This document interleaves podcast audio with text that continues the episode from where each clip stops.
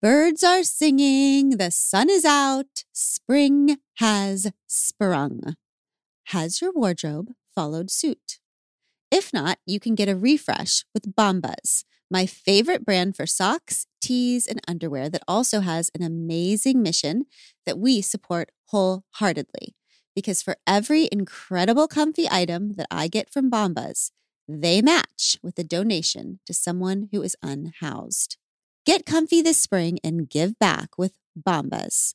Head over to bombas.com slash hard things and use code hard things for 20% off your first purchase.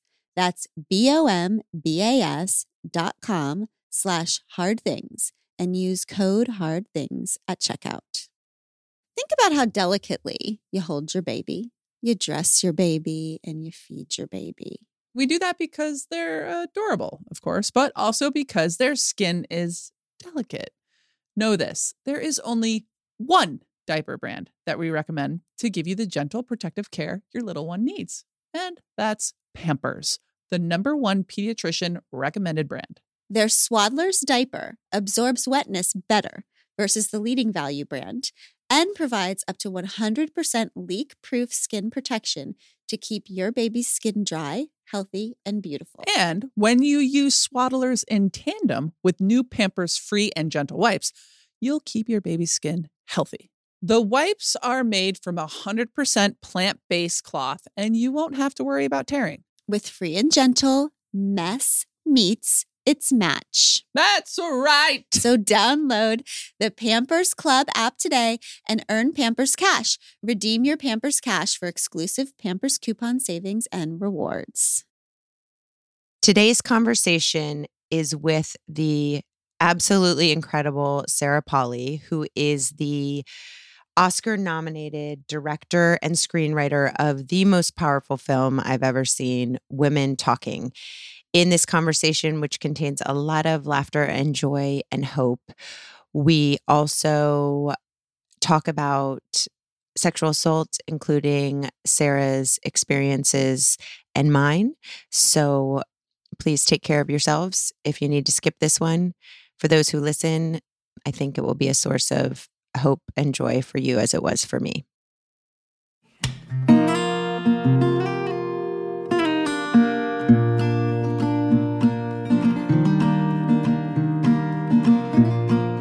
Welcome to We Can Do Hard Things. I am just going to tell you as a disclaimer, I'm feeling a little bit nervy because I feel like the person that we're talking to today, I just feel like the work she's doing is so freaking important. So I am going to just do my best. okay. Sarah Polley is an Oscar nominated director and award winning actor whose works include Away from Her, Take This Waltz, and Stories We Tell. As an actor, Polley starred in a variety of films, including The Sweet Hereafter, Go, Dawn of the Dead, Mr. Nobody, and My Life Without Me. In 2022, Polley released an autobiographical collection of essays, Run Towards the Danger Confrontations with the Body of Memory. More recently, Polley wrote and directed the film adaptation of Miriam Toews' novel, Women Talking, which has since been nominated for several awards, including the Academy Awards, Critics' Choice Awards, and Golden Globe Awards. Mm. And if it doesn't win the Oscar, we all we march. Be, we be pissed. Okay. we all march. so, Sarah, I started getting to know you a few months ago. I read your book, Run Towards the Danger, loved it so much that I immediately watched your documentary. Loved that so much that I immediately watched Women Talking. And then I haven't stopped thinking about all three of them. Well, ever for the past few months. Oh. So I go for these walks in the morning, you. and you and I, during these walks for the last few months, have been having the most amazing conversation. She comes back and I'm like, So, how did you and Sarah do? Like, what did you guys talk about?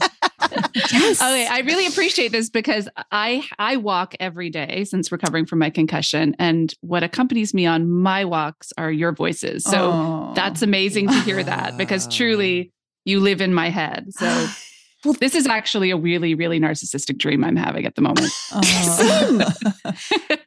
that makes me feel better because I feel as if the kind of the Venn diagram of what it seems to be the ideas that sort of fascinate and plague you and the ideas that fascinate and plague me are just a solid circle. just, yeah, I think that's right. okay. so I'm really looking forward to this next hour. And in my head, we've been talking about memory and imagination and raising kids who are comfortable in their own skin and women and abuse and recovery and just creating more beautiful lives and worlds. And so, since I started with your book, if it's okay, run towards the danger, which by the way, I love that freaking title. Like I wear Joan of Arc little medallion just to remind me of that very idea mm. every day. But there's one essay in the book that when I read it, I felt like, well, this is the most important essay I've read in a decade. This is an essay that could change the way the whole world looks at women and sexual assault and the aftermath of all of it. I don't think I've ever heard the perspective given publicly. I've only heard the perspective from friends mm-hmm. in private or from women in book signing lines in these private moments, but I've never heard anybody talk about it publicly. So, to the Pod Squad, when we talk about this story, it's just very important to me that everyone listens very closely because the truth is that of the Pod Squad, a small percentage of you all have had no experience with sexual assault, and a smaller percentage of you have had experience with sexual assault and have come forward to testify against the attacker. But the widest swath of listeners in the Pod Squad has experienced sexual assault and for a million different very valid reasons has not come forward. And those people are never spoken to. So, in your essay about your sexual assault, you teach us something that every single one of us needs to know before ever passing judgment on another victim or upon themselves. So, can you tell us a story about your experience with Jian Ghomeshi and the way that, let's just start with the way you used to tell it, the party story? Sure. The party story that I told for years, which was a funny story about my worst date ever, was that I had gone on a date with him. I didn't mention my age. Mm. And it was, he was so kind of ridiculous and did this stupid thing where he like ran his hands over my body and said, I'm the devil, I'm the devil, you're in hell, you're in hell. And it was so off putting. And I sort of told this story. I would do this little crinkle of my nose and this fur of my brow, like I was looking at some specimen of something, which always got a big laugh. And then that was sort of the end. And that was the end of my ever having casual sex ever again, because it was so terrible. And people would laugh. Um, and what I didn't tell was that it was a really traumatic, violent encounter. And I neglected to say that I was 16 and he was close to 30. I neglected to say that I was terrified and that I was hurt and that I mm-hmm. asked for things to stop and they didn't. And then women came forward. This is pre Me Too, about a year before the Me Too movement, which is an important point mm-hmm. because when these women came forward and went to court, it was seen and heard in a very different way than it would have been just a couple of years later. Mm. And it was really the beginning of this conversation. Um, this incredible woman named Lucy DeCoutere came forward and told her story. And there was this hashtag that went viral, millions of people, people saying hashtag I believe Lucy and telling their story of why they didn't go to the cops at the time because she was criticized for not going to the cops. The case went to court. He was acquitted. And more importantly, in my mind, the women who went through being on the stand in that trial had a horrific traumatizing experience, which is common. Mm-hmm. And I, coming from a family of lawyers and legal academics, you know, I had a eight week old baby, I had a toddler. I literally spent weeks just walking the city and talking to everyone I could about whether or not to come forward when these other women did. Mm-hmm. Not so much because I felt that I wanted to see him in jail or go through a court process, but more in a gesture of solidarity because there are these women making themselves very vulnerable. Mm-hmm. Mm-hmm. I had a certain amount of public profile. And my thought was, could I at least lend credibility by being a witness? And I was told in no uncertain terms that there were so many gaps in my story, as is common, including the having told it as the funny party story, having not told many people, having maintained I mean, I wasn't friends with him, but I did interviews on his show. It was part of what you did when you released a film in Canada as you went on his his radio show. I had had friendly interactions with him. I was in behavior towards him far more deferential mm-hmm. and ingratiating than I was with almost anyone else, mm-hmm. which was, I mm. think, a sort of fear response mm-hmm. or a, or a wanting to normalize or wanting to make things not have happened, mm-hmm. which again, I think is really normal um, behavior post an experience like this. So there are actually, you know, videos you can look up online. And believe me, I did when I considered coming forward of me on his radio show being really nice mm-hmm. to the point where like I don't know if it seems like I'm flirting with him. It kind of mm-hmm. seems like he's flirting with me and I'm certainly not pushing it away. It's actually out of character behavior for me, like the the way in which I was sort of reverting to this teenage actress demeanor. Um, but absolutely the effect that being in a room with him had on me was this this terror um, which I was really good at masking even for myself, I think. So all of this is to say is it turns out this is what a lot of people do after they've had a really terrible encounter. They try to normalize it by um, engaging in you know friendly behavior they don't tell the story as the story of a violent encounter they tell it as a funny party story mm-hmm. of course i was 16 years old you know, I was in my 30s when people came forward, there were going to be lapses in my memory. Absolutely. Mm. There were going to be things I got wrong. So I sort of was given the information that you will not lend credibility to these women coming forward. You will, in fact, have just as bad a time as they are going to on the stand. This is a horrific experience.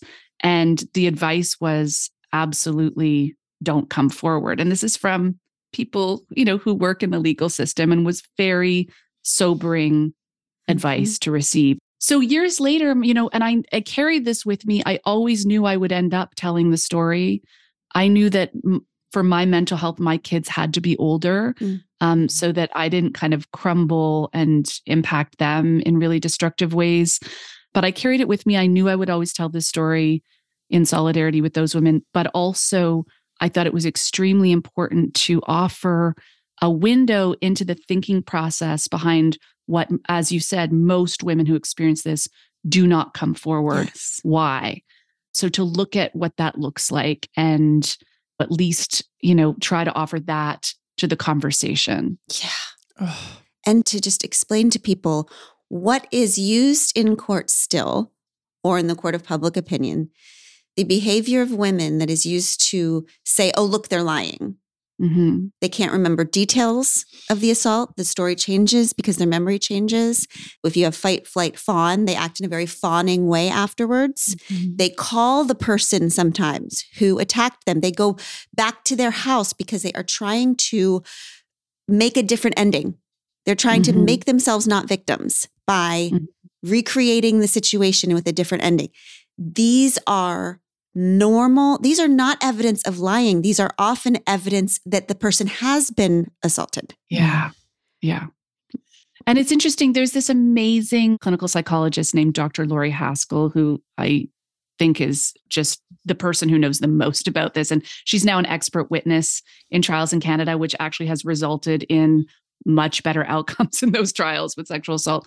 She does a lot of work on what trauma does to the brain and to memory. Mm-hmm. And one of the points she makes that I love is she says, you know, after a major car accident, if the person in the car accident doesn't remember the color of the cars that were going by at the time, or the person who was standing there, or what they were holding in their hand, we know and we assume that's because their brain was so traumatized. Of course, they don't remember those things.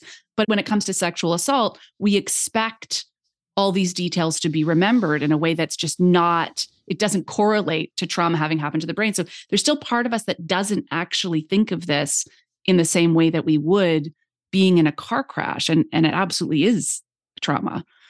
Yeah do you feel like that is purposeful? Cuz i just feel like we know enough to know.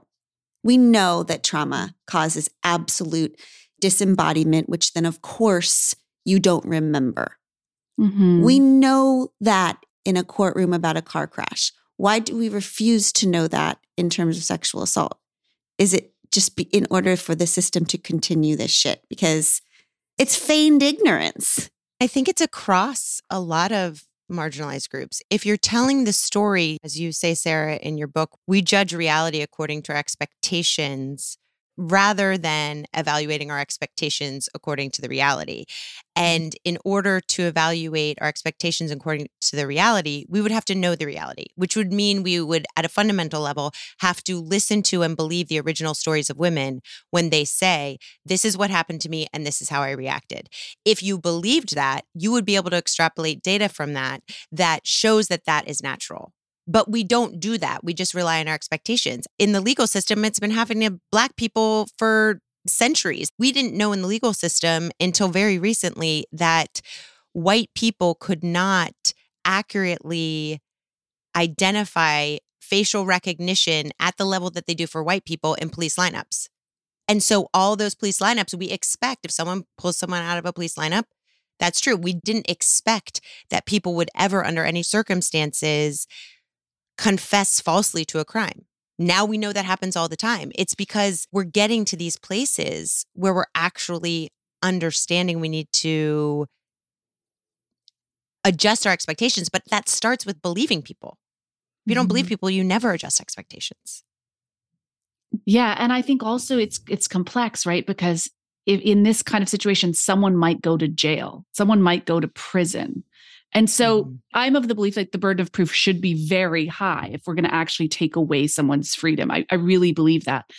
I think for me, though, there has to be a way for being on the stand in a sexual assault case to not act as a second rape, which it does mm-hmm. for many women describe it as worse, if not as bad, mm-hmm. as the experience of the assault. So it's like, how do we make this less horrific an experience for people to come forward. And it's really complicated because, yeah, we do demand all these details that are not reasonable. At the same time, I do think people deserve a robust defense when they're being accused of something that could send them to prison. If you've ever walked through a prison, which I'm sure you have, like, you know, I I I want to know that yeah. we're sure before we send someone. And it's really hard in sexual assault cases because it so often is one version versus another. It's just should people be interrogated in a cruel punishing, humiliating way mm-hmm. when they come forward in mm-hmm. sexual assault. Is there another way to do this? Mm-hmm. Well, the least we can do is understand trauma when we are investigating trauma, which is what yeah, exactly. a trial is, right? Exactly. The least we can do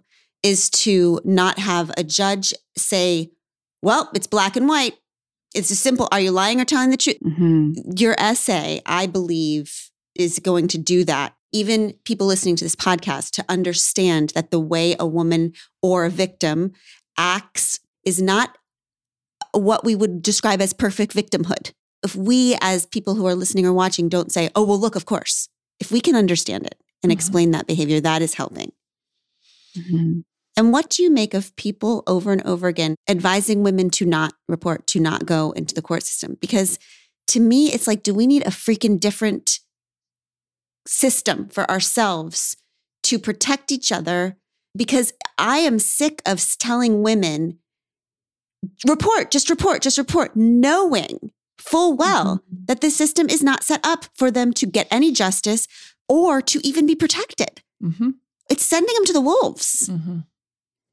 I think it can be. I'm I'm hopeful it's getting somewhat better. I do think it's changed a lot since I chose to not come forward. Mm-hmm. I wonder if I knew someone like Dr. Lori Haskell was going to be in the courtroom yeah. mm-hmm.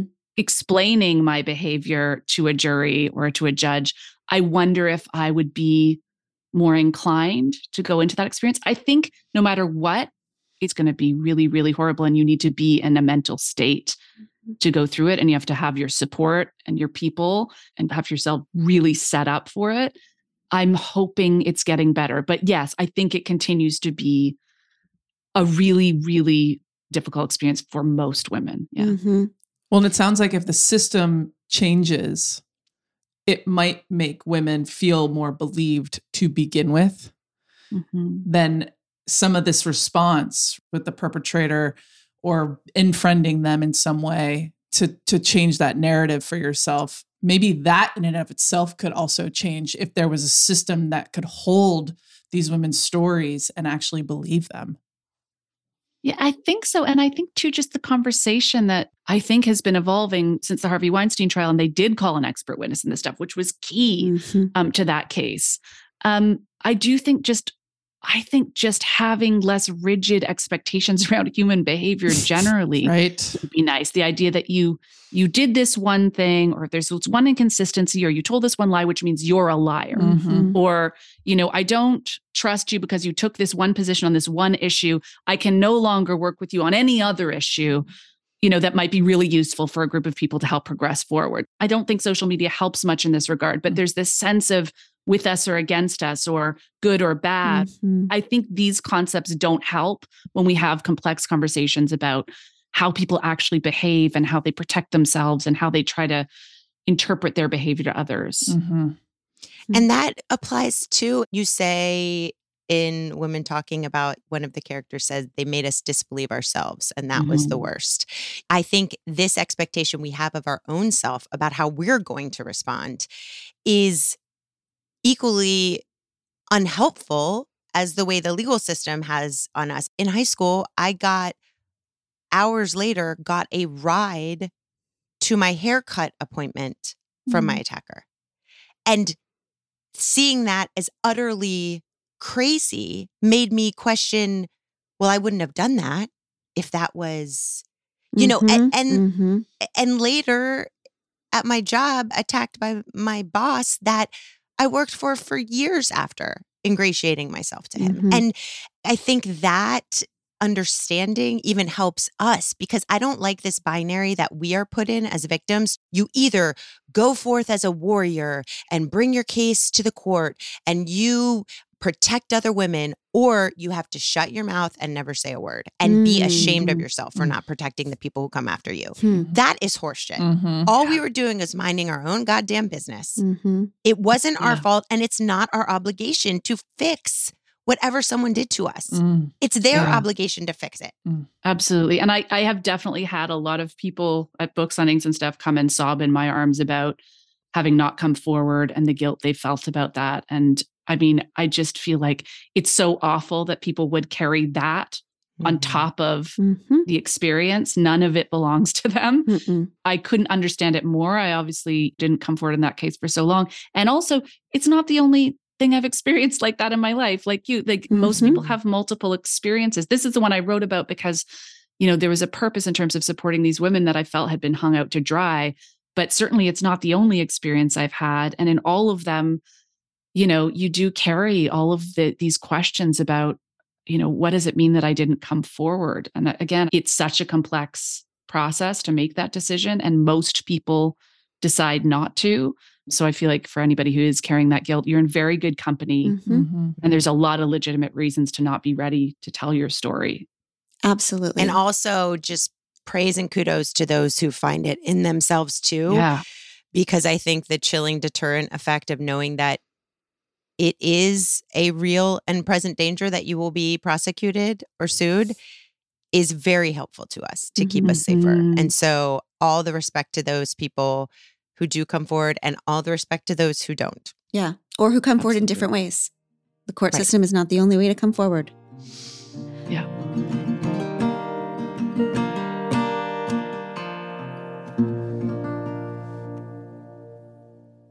The weather's getting warmer, which is wonderful because we can say bye bye to big, bulky sweaters and jackets and hello to shorts and tees.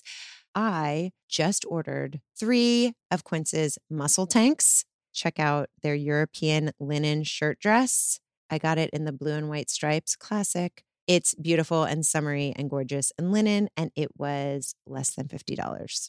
All Quince items are priced 50 to 80% less than similar brands, and Quince cuts out the costs of the middleman and passes the savings to us. But they only work with factories that use safe, ethical, and responsible manufacturing practices and premium fabrics and finishes. You will love all of it. Get warm weather ready with Quince. Go to Quince quince.com slash hard things for free shipping on your order and 365 day returns. That's Q-U-I-N-C-E dot com slash hard things to get free shipping and 365 day returns. Quince.com slash hard things.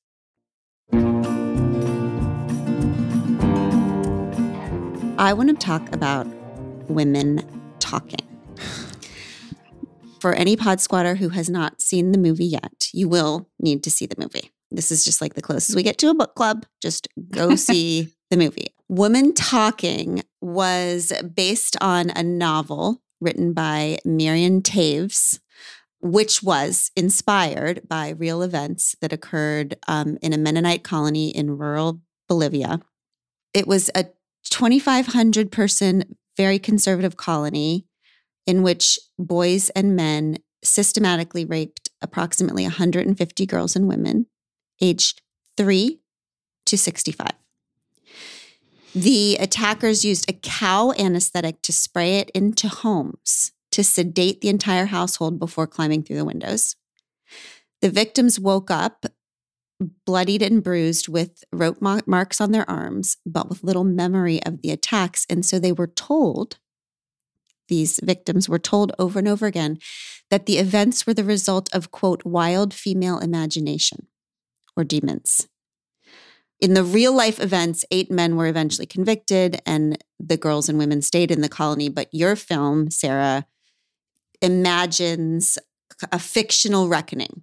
Mm-hmm. The women in this tight knit, fundamentalist, pacifist community gather in a barn and they discuss with each other how best to respond to the abuse. They narrow in the beginning their choices to do nothing, stay and fight, or leave. I, I, I when I, I told I said, you have to go see it, sister, just go see it. I get a text when she gets back and it just says that was the most powerful thing I've ever seen. If the whole world saw it, the world would change overnight. Yeah. Oh, thank you. Amazing. Just t- what do you want to say about it just to start off and then we'll tell you everything we want to say about it. sure. sure. I mean, I feel like the most important thing to know about the film because I think if you see you know images from or the title or or hear what the premise is i think it can sound like a lot of hard work and i think the most important thing i have to say about it is that when i read this book i was really looking for an off ramp for grief and rage mm-hmm. and i mm-hmm. kind of found it through this book mm. and that's kind of what i wanted for this film was that mm. it would give some offering of a way forward mm-hmm. and a way in which we could work together to imagine a better different world and so ultimately it was a project of hope. Um, yes. And I think we were we're doing such important important work around identifying harms, and we have to continue to do that work. But I think equally, if not more important, is imagining what it is we want to build, mm-hmm. what we want to see, not just what we don't want to see. So that so excited me about making this film, and that's what I wanted the tone and the spirit of the film to really capture. Yeah, it sure as hell does. I know the, it's based on a book, and the book is based on uh, actual events to me, it felt like an allegory. I have been in this conversation over and over. I've been in actual conversations like what happened in that barn with women. And I know you have, you've been an activist forever. I know each of those women. Yeah. In that circle. Like I know them, some of them inside of myself. I was thinking of people that I know, the one that's just fucking murderous about everybody, the mm. one that is breaking down all the time and we're mad at her because why does she get to break down? Because we all have to stay strong. Like they're archetypes, really, of all of us, not in that culture necessarily, but now. Yeah. I kept using the word fable as we were making the film. Yes. This is about all of us. This isn't about pointing the finger at some misunderstood community where this terrible atrocity did happen. It's about looking at all of us and all of the conversations we're having. I mean, I feel like you guys do a version of women talking every time I'm listening to this podcast. I'm I'm in some version of women talking, but it is that sense of how do we get underneath you know what this harm has done to us, how it's made us treat each other, start moving through it, have some accountability amongst us and some forgiveness of ourselves and each other. Mm. and and now what? Like now what do we get to do? What do we get to build? And i also was so interested in the aspect of they're actually not doing this to abandon their faith. They're oh. actually doing it to move towards it. Yes. like they're not to make it real. down yeah and make it real. And like let's let's take down these insidious power structures that have been thrown up around our faith crumble them so we can get to the what we actually believe and then how do we manifest that and that really excited me too is i think we can be so obnoxious and elitist about faith communities mm-hmm. in film and books. And mm-hmm. I just mm-hmm. thought the idea of what if we actually look at what these women's faith feels like to them in its best iteration, its purest iteration, and then let them have the agency to decide what that's going to look yes. like out in the world. And people do it in every realm. Abby and I, in the first 10 minutes when we saw the leave, stay and fight, or do nothing, yeah. Abby and I looked at each other like, what the fuck? Like, that is literally what I wrote down when I was trying to figure out what to do with the church. Wow. Because before I even knew I was queer, going to these fundamentalist churches and hearing the shit about, well, all the stuff you hear. And and w- mm. this is what we say to people who come to us who are sitting in church in pews where you know homophobia is being taught or racism isn't being addressed. You don't pretend. You only have three choices. You stay and that means you agree. Or you stay and raise hell or you get out. But there's no other option. So it's just people are doing this in their families breaking those structures. They're doing it in churches. They're doing it in, in nations. It's a fable for our times. And how do we start over? I yeah. mean, the part that gets me so much, so much of it gets me, but when they're all sitting around, they're trying to create a new world. You know, my sister was saying it's like you got your first draft. And we keep trying to edit it. But the draft is, is patriarchy and racism. Like we have to crumple it up and throw it away and start over. But you can't because the women are saying, what about our boys? Mm-hmm. At what age mm. are they the old draft? Mm. It's the connection between the two that you can't start over because there's always part of the old in the new.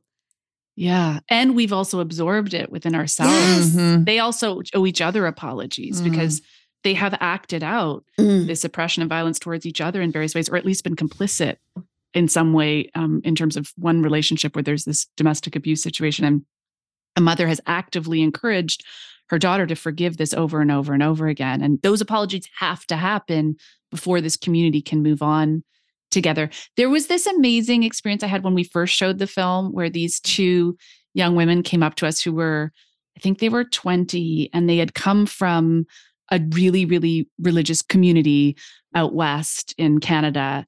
And they had kind of fled, and there was quite a lot of abuse there and they had had to like sever their relationships with their families basically and give up mm-hmm. their entire life and they were in a deep state of grief because they felt they had turned their back on god and their families to live this other life mm. and they came out of the film and they told me this whole story and they said and we realized like we've just become roommates we came here alone one after the other now we're roommates and we realized we don't have to think of it that way. We can just create our own colony. Mm. We don't have to turn our back on what we believe. Mm. And I just was like, that was just the most amazing thing to get to hear after this film is it doesn't have to be this rigid thing. You can That's create right. Your own version. And your own version, you can make it real. Like I want to talk about forgiveness for a minute because in this community, these women's faith is real and deep and they want to forgive. But the mm. choice they're given is stay and forgive. That's it forgive. You should forgive. Just forgive. And so listening to their conversation about, yes, they believe in a forgiveness that's deeper than the one that's demanded of them. They don't want fake, compulsive forgiveness. And so they discuss together okay, what are the conditions that we need to create so that forgiveness might one day come? Mm. And I just yes. want every every person listening like please listen to that. Forgiveness is real, it's true. But not compulsory. It's something that you have to create conditions where maybe it comes one day. Mm-hmm. And it's not easy. And I think thinking about those conditions that you create or how, what you would need in order to forgive is the most self-loving project you can possibly mm. embark upon mm. because one of those main conditions is getting yourself out of harm's yes. way. Mm. You cannot forgive when it can be mistaken for permission to continue mm. violence. So Amen. and that's what one of the characters does when they're unpacking that word forgiveness which I'm so fascinated by because it used to sound to me altogether pat. Like I was just yes. always interpreted as one thing and then to unpack it and realize no it can be this deeper richer most beautiful of things if it's interpreted well. And, and one of the characters says, perhaps in some cases, forgiveness can be confused with permission. And that came directly from one of our collaborators on the film who had been living um, with an abusive partner for years. Mm-hmm. And she mm. said, every time after he would hurt me, he would beg for my forgiveness. And I always granted it. And it took me years to realize that every time I was granting him forgiveness, I was actually giving him permission to do it again. Mm. And so she started to think of forgiveness as this very naughty, tricky thing. And in fact, I think it's that bird's eye view and pulling back to deeply and truly forgive, not because you're compelled to, but because it's there. What would your life have to look Yes. like? What would have to happen? How would we need to take care of each other and ourselves?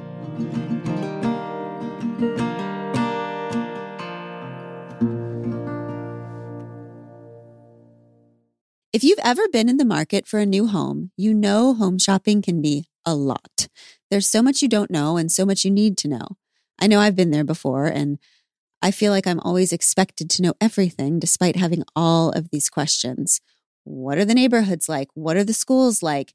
Who is the agent who knows the listing or neighborhood best? And why can't all this information just be in one place? Well, good news. Now all that info is in one place on homes.com. They've got everything you need to know about the listing itself, but even better, they've got comprehensive neighborhood guides and detailed reports about local schools with info like student to teacher ratios. And their agent directory helps you see the agent's current listings and sales history. Homes.com collaboration tools make it easier than ever to share all this information with your family. It's a whole cul de sac of home shopping information all at your fingertips. Homes.com.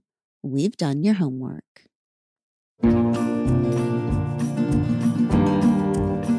The first time I felt real forgiveness for my ex husband was as soon as we signed the divorce papers and we were on the Mm. elevator on the way down. And that is because there, there was a boundary restored that made me feel safe again.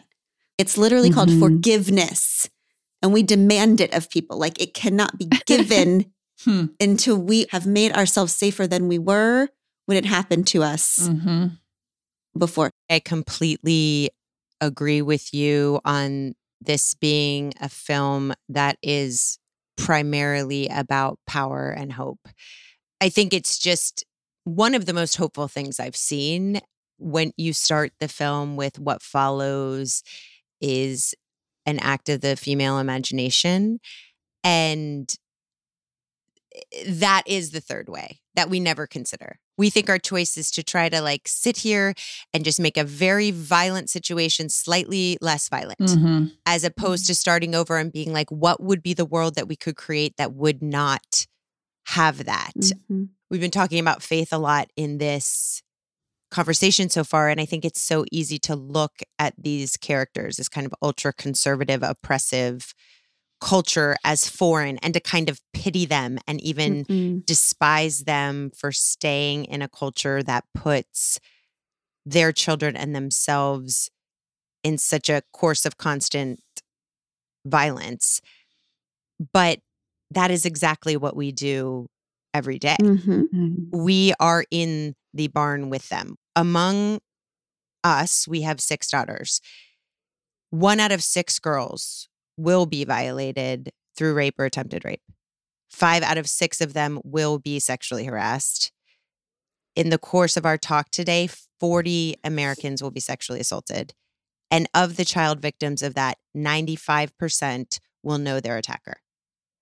So we are raising our kids and living ourselves in a culture where families, neighbors, and community members are violating our children and ourselves. What did you want to say about what we outside the barn can imagine for our cultures today for e- everyone listening to this? Mhm.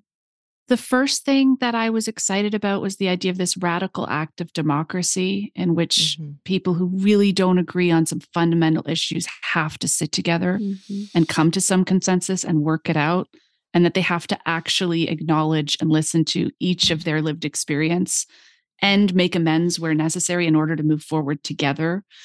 I do think that this requires us um, allowing each other to not be perfect when we come to the table and Mhm. talk about gender based violence and to come from every side of the political spectrum and to move together. I do think like we have to let go of this idea of I don't agree with you on every single issue. I hated your your position on that one issue, so I'm not going to sit with you in a room and talk about this.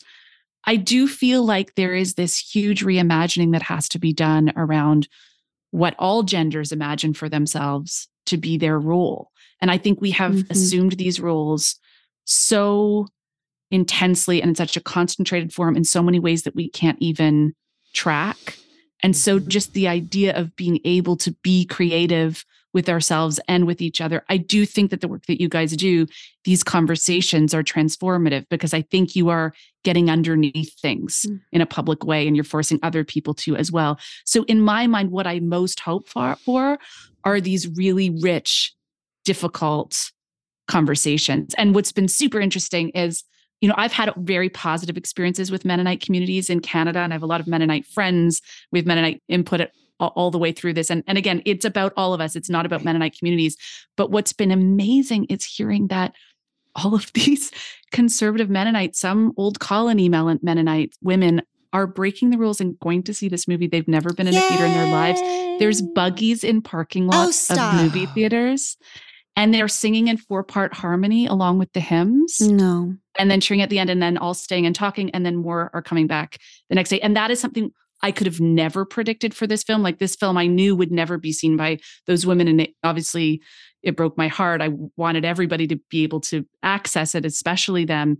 But the idea that they themselves are seeing it is thrilling to me and i'm i'm hearing stories of people staying in the theater and having debates with strangers and having conversations yes. with strangers to me that's the mm-hmm. great hope is that we can actually talk to each other because i think that is getting harder and harder to do mm. and talk to ourselves i mean i have had so many conversations with myself after because you kind of figure out when you watch oh i'm doing that like mm-hmm. there's this one character named Mariche who is in the most abusive marriage of the group and, and she is there. And the vibe of the group is judgmental to her mm-hmm.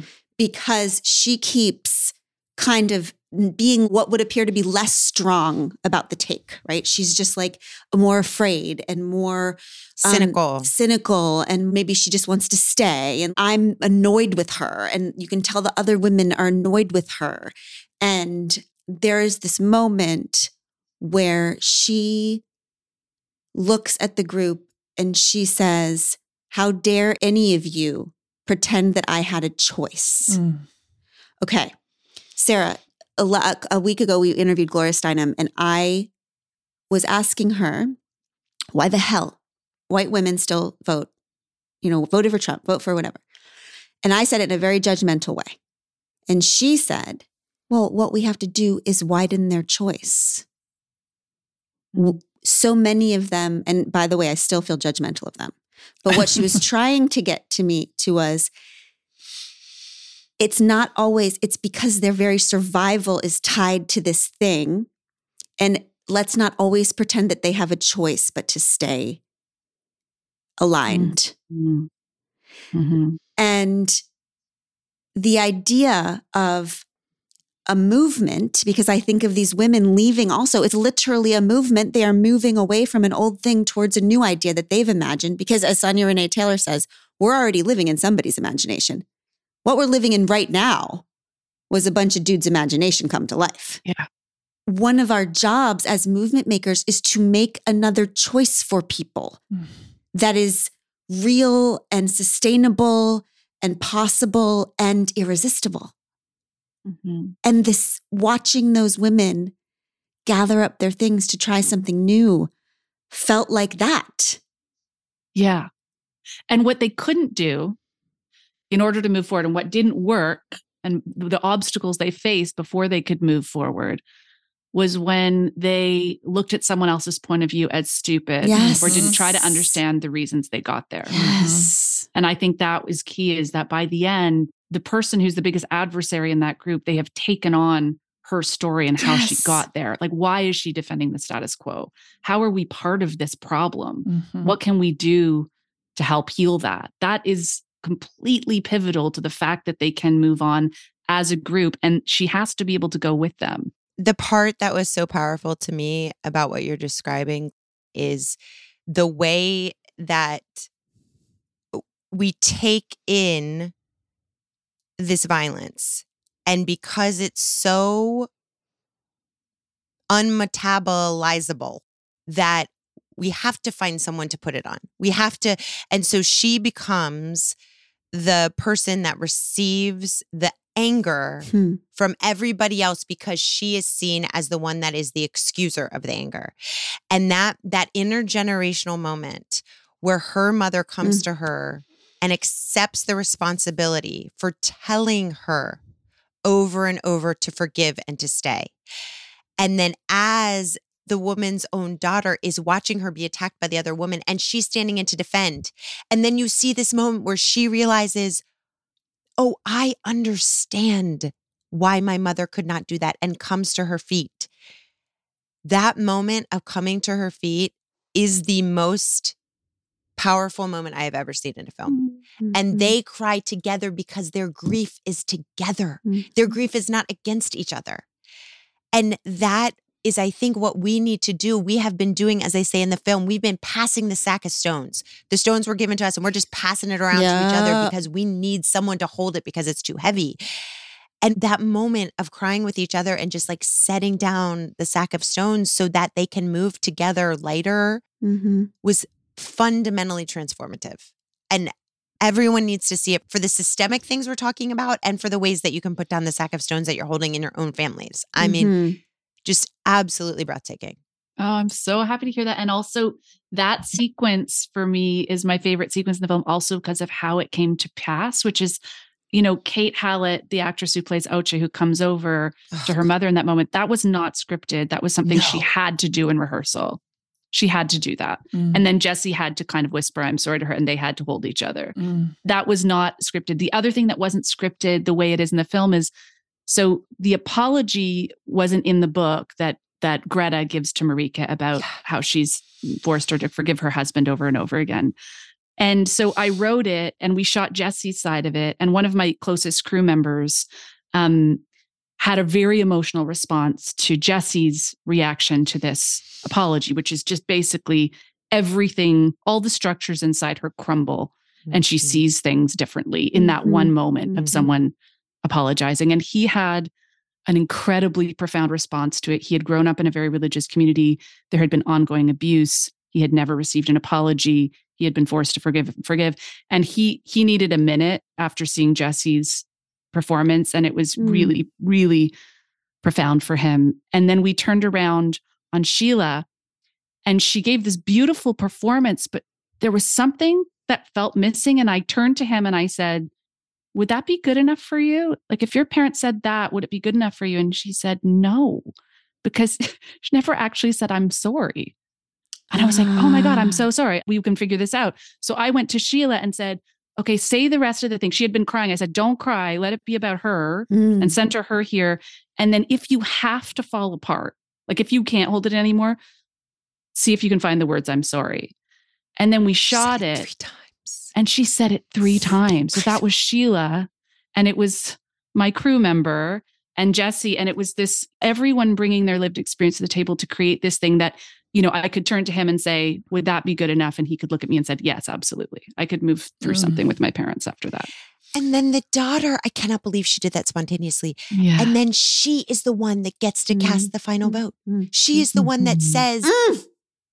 we must go because we cannot stay. Because it isn't just about protecting herself anymore. She sees her mom, she sees her grandma. She suddenly, it clicks about we cannot, yeah. we must go.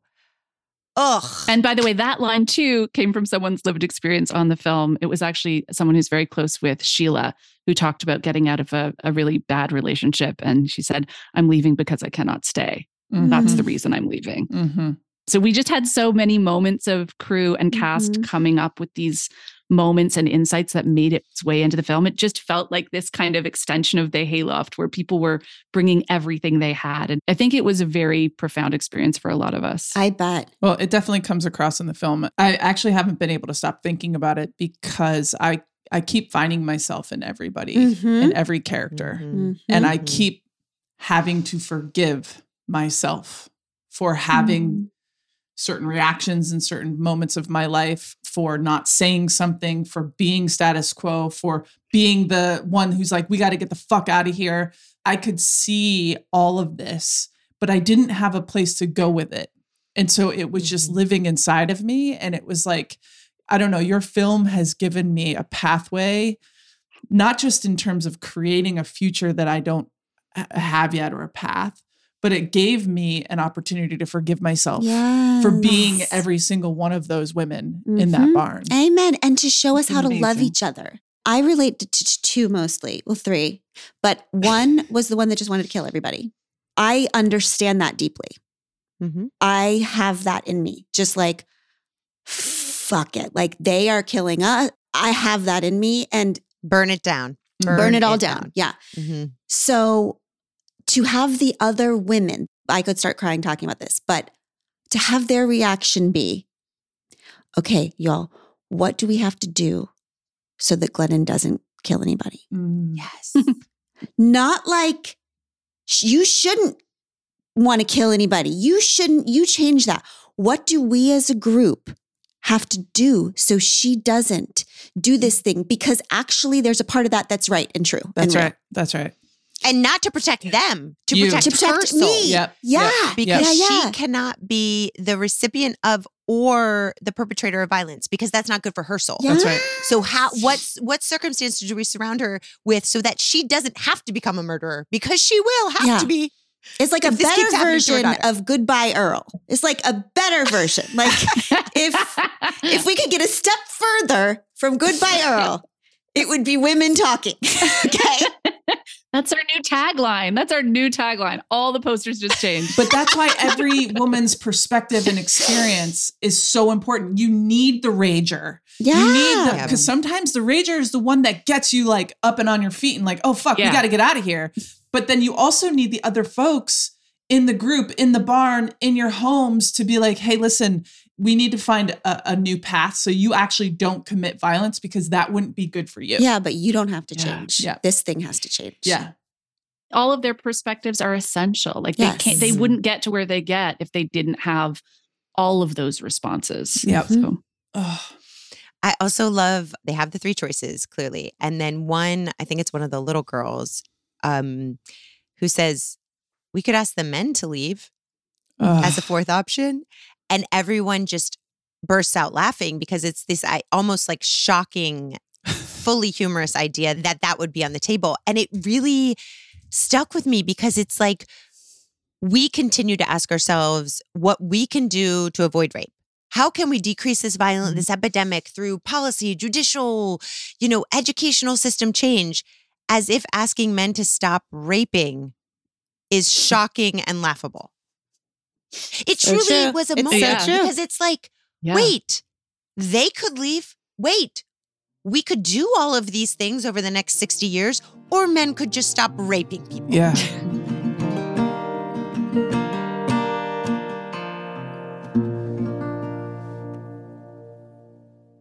Here's an honest question for you with what I think is a pretty easy answer. When it comes to grocery shopping, would you rather wander the aisles of a store aimlessly, looking up and down your self made list? Or would you rather take a fun quiz about your individual goals and preferences and have a personalized cart built for you?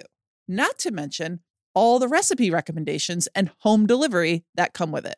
If the latter option sounds more attractive, which I think it should, it for sure does for me, then you'll want to check out Hungryroot.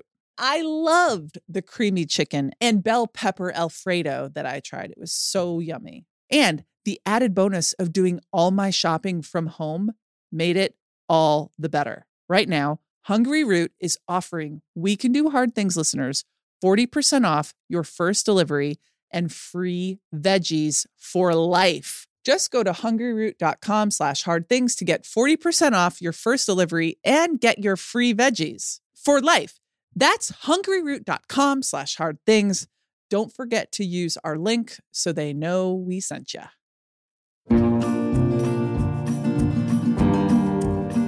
Sarah. Yes. We like your work. I like your work, all of you, so much. So thank you. I mean, so much to me. I was like getting people when you at some point were saying, on Twitter or Instagram, you were like, who should we have on?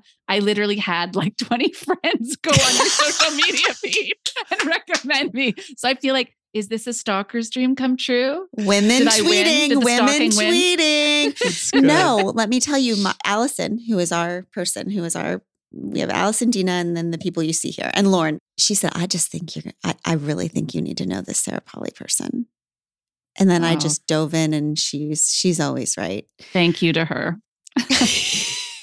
So I uh, will be watching the Oscars. I don't always, but I will this time. Thank you. How are you feeling? Is that so weird? Like what? It's thrilling. It's totally thrilling. I'm a little bit out of it and I don't follow these things closely. I didn't realize that when you get nominated for Best Picture, way more people see your movie and talk about your movie. Yes. Of course, that's a thing. that. I just don't know because I never do that. I'm too lazy to watch all those movies. So that's been really exciting. And I've gotten to meet some amazing other filmmakers and get to be part of conversations. And so the whole thing has been kind of incredible. I'm so happy for you because I know through reading you that you used to have this idea that activism and art are like two different things and that art isn't like real activism, which is I'm constantly struggling with all the time. But this movie is freaking mm, it is activism. It Yay. is. It is. It's it's going to change everybody who watches it. And then one day will you come back and talk to me about your documentary because Oh my I would god. love to. So fucking Yeah. good. I feel like just like slot me in here. I'll stay in this little box forever. Okay. Oh God. I got nothing else. My but time in sister said box. it's too much. You can't also talk about her documentary, but I, ha- I I already know. have our interview written up. I just feel like we are both trying to be the mystery and the detective of our lives and just chasing our tail over and over Mm. again. And so I'd love to come back and talk about narrative. Pod love that too. Squad, go see women talking. Also, pick up Run Towards the Danger. I could have talked about every essay in that book. I just loved it so much. We're in your corner. We will continue to be women talking. I just want to thank you because I feel like that film that you made, it's a gorgeous story. It's a powerful story. It's also, it has all of the elements of revolution, of a of a female new revolutionary way in it. And it is like a text for how we can have a different world Mm-hmm. that isn't just editing this shitty draft of a world that we have now. And so I truly desperately want you to win an Oscar because I desperately need the world to watch this film every single person. It would be a different Yeah. world. And if, if- you're wondering, they Pod had. Squad, if guys should watch it too, for them it should be mandatory. Yeah. Okay, it's not. They need Well- to watch it twice. yes, I also think, Sarah, I think that it's important um, just to say this keep going because whatever you come up with in terms of an, a, a plan, I'll follow your shit. Let's go. just write it up, put it in a movie, wherever you go. Like you are a person that that is Mhm. just incredible. You're a genius. and I call us. Call us next time. I'm collaborating with you by myself on my walks every freaking day. We could get so much more done if you were real. Uh, okay, I can't believe I made it through this without sobbing. I'm so proud of myself. I just felt to just don't cry. Don't cry that you're on that beautiful with those beautiful women. I didn't cry, but I came close at the end. Abby almost got me. she that she usually does. She always gets I it. know, you. just- I know. Thank you, Sarah. As Abby says, keep going. Thank you. Bye, Pod Squad.